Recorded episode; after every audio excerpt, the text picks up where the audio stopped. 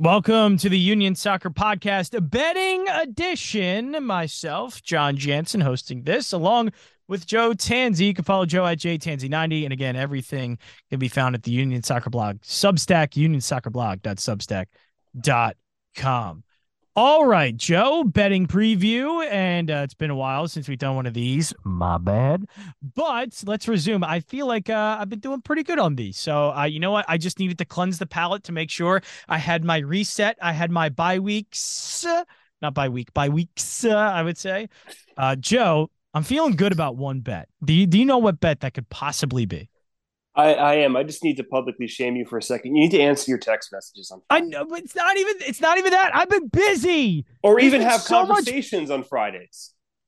Yeah, I know. You go. I, you ghosted me last Friday. I did. I ghosted you so bad. I know. I know. I know. I know. I know. Oh, I, I accept, would be a. I, I would be a betting apology. underdog or at least it would be the favorite every single week that I will not text you back. I mean, that's like you, a that's what it's at a, a minus ten thousand favorite. you can't I mean, respond. To, you can't respond to text messages. Sean Brace can't use technology. It's okay. I, and I hey, we all have our flaws, Joe. All right, correct. And mine this year has been betting on MLS because my. see what I did there, man. That That's was not really actually good. been mine for some reason. No, uh, so it's my, scary, actually my current record is nine and fifteen. Jon, you were eleven and nine. I think I did an extra week. How is Substack. that possible? How is that bleeping possible, Joe? To have to have a profit on Major League Soccer. Right, I Joe, I suck at this. I don't. I mean, like I certain sports, but I don't know. You know what's you know what's funny about that? And I'll say that as just like this is my first season really betting on MLS.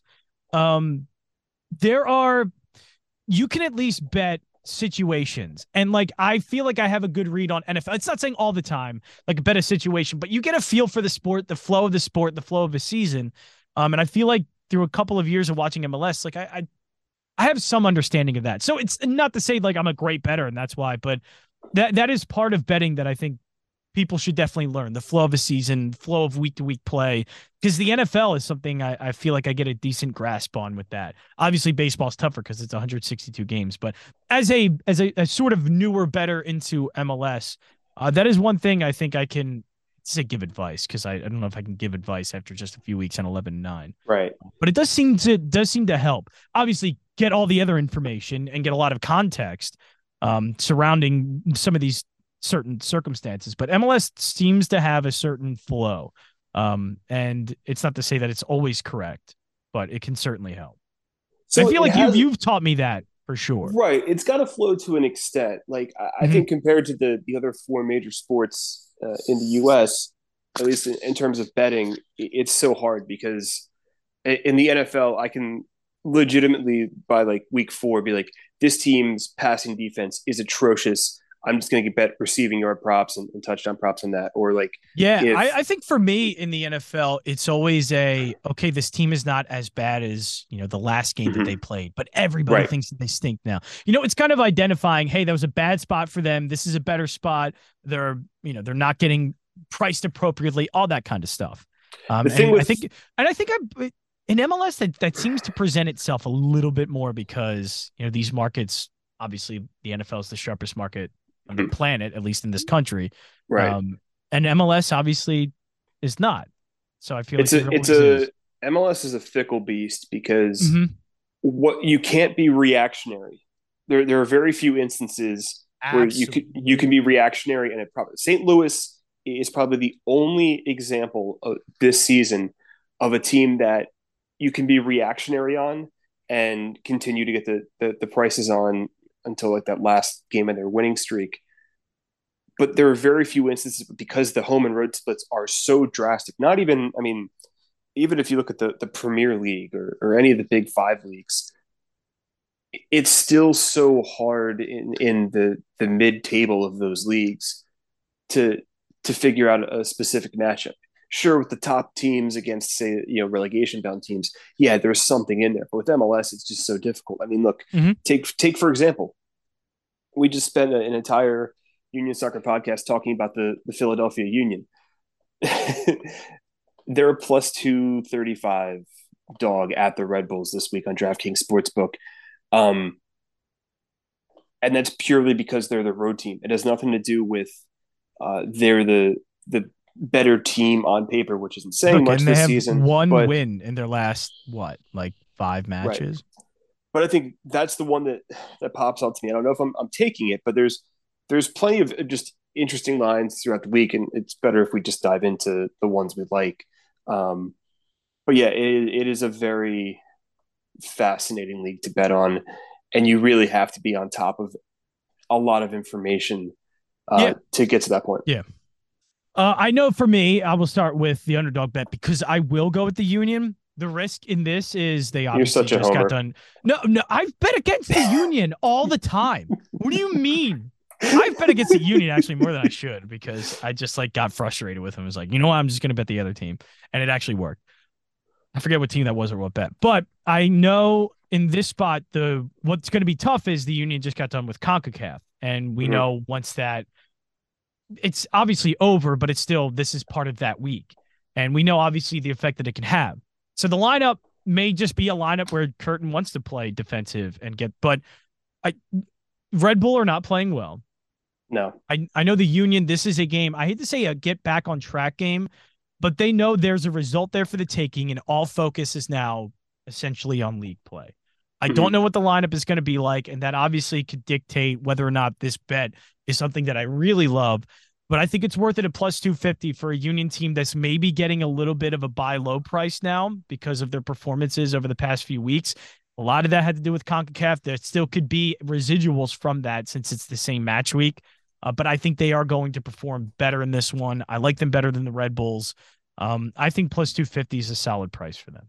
You're basically you're kind of betting on a on a a dip and seeing yes. if the Union can. And look, the, the Red Bulls have been awful, and again, gave my take on that earlier. So I think that's um, that's look, a, a pretty good spot with with underdogs a lot. You just plus two fifty. That's a great price. So you just want the chance. You mm-hmm. want to know that I think this game is going to be close, and it essentially might come down to something, a handball in the box, or like just mm-hmm. something mm-hmm. small that could get the Union a win. And I, right. I think that's that kind of game I'm going to get. Um, I'm going to start with my favorite and something that you know, we don't use the term stone cold lead pipe lock dolphin shark whale play um, whatever whatever, whatever animal you like to use. Yeah whatever our cocaine bear play of the day. Terrible movie. Don't watch it. Um what, whatever it may be you don't have that mls but i think this one's pretty straightforward. Um the houston dynamo minus 105 at home oh you son of a bitch. Why are you Sorry. on the Dynamo as well? I'll switch it. no, you could pick them as well. it was one of them. I was thinking of two, so I'll go to the other one. I, I okay. meaning I do have another one that I like. Um, the Dynamo have an incredible home record. They're four zero oh and zero. They have not conceded yet uh, uh, on home soil, whatever that that stadium is now called. Uh, Real Salt Lake is one zero oh and three on their travels, uh, minus six goal differential. Houston's playing very good soccer under Ben Olsen. They finally unlocked Hector Her- Herrera to his his full capabilities, and it's it's fun to to see a team kind of come up from the ashes because that, that's what you're supposed to do when you rebuild. You hire a new head coach, you get a marquee player. It, took some time, but they're they're finally getting to that point. Um, Houston Dynamo minus 105. My favorite favorite. My favorite favorite. Um I may just be doing this based off of results of this team lately and thinking that there is a problem there when really they've maybe just played some good quality opponents, but I don't see it that way. Uh, Portland seems to be playing well. Uh, they've had some previous success. Now, this all dates back to last year. So, new season, obviously different things, but Portland has had some success against Austin. Portland's playing better. I don't know what's going on with Austin. They just can't seem to figure it out. Uh, they have not had a really a good result in quite a while, I would say. I, I'm just even looking right now quickly at their schedule. I know recently hasn't, but uh, they mm-hmm. drew with San Jose at home. They lost the Galaxy on the road. They again to a draw against Vancouver and then got absolutely like most teams, like the Union, drubbed by LAFC. I hate the form that they're in. Now, this could be the game where they get back into form and they they get a Portland team kind of off guard, but I think Portland at plus 107, I've seen enough good from them that I actually feel comfortable with them at home and at that number. Is Austin's um, struggles karma for everything that their fans threw in everyone's face for their uh, the predictions last year because if you remember. Austin's fans were just they relentless. They would not stop. So you're on you're on Portland. I'm on Portland. Yeah. Yeah. Uh, the Portland Timbers are, are, a fickle team for me to, to figure out. So I've I've personally taken them off of my uh, bet list. Oh, completely understand. Yeah, they're they're completely off. I think obviously this is more of the other side. You're fading Austin, yeah. I guess, yeah. Absolutely. I mean, look, it's it's not been pretty, and it, it all kind of started with that um, that Concacaf Champions League failure in the first leg, yeah, where they were just it like, really did. They have not recovered just like, we're gonna since punt. that. Yeah. yeah, you're right. Uh, they so, never um, recovered. That, that, was just that was just a bad start to the season for them. So yeah, um, totally understand uh, your logic there. Um, I need an underdog. Hmm, where do I go? Union. No, I'm not going to go there. Um, I'm to go. Hmm. I'm to shoot my shot and say the San Jose Earthquakes. They're the only home underdog on the board. LAFC is coming off the, the Champions League win. This game is being played, I believe, at Levi Stadium, which is bizarre in itself. Um, but San Jose has had a, a, pretty decent season to start. Um, do we see some tired legs a little bit, some rotation with LAFC, knowing there's uh, more fish to fry on the horizon, and they they do have to kind of manage some minutes because they do have uh, two legs of a, a Concacaf Champions League final, which is nonsense in its own right. We should not be doing two leg finals. Um, that that's ridiculous. So I don't have to worry about that anymore. Um, I'll take the Quakes on kind of a a a part. Yeah, I'm taking a fade on LAFC. I don't usually recommend this, but I think in this situation, um, it's probably the the way to go. Um, just because I, I, don't trust many of the other underdogs out there, and San Jose is playing a, a quasi home game, but again, it's the situation that, that stands out most to me.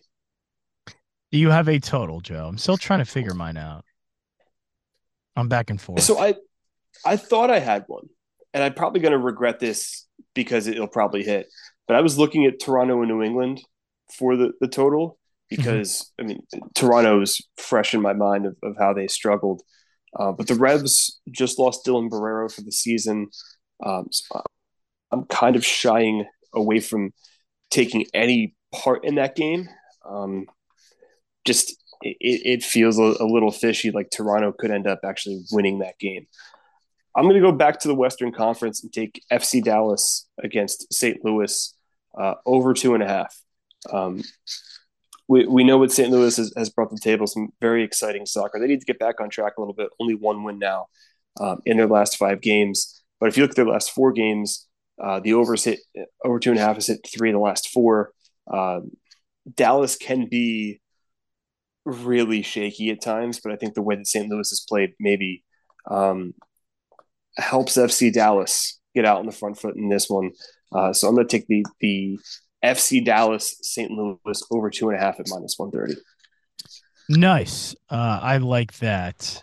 I would love to bet the Union under, but because of previous results, the way both clubs have been, the under two and a half is juiced up to minus 152. So, Joe, that is a big fat hell no from me.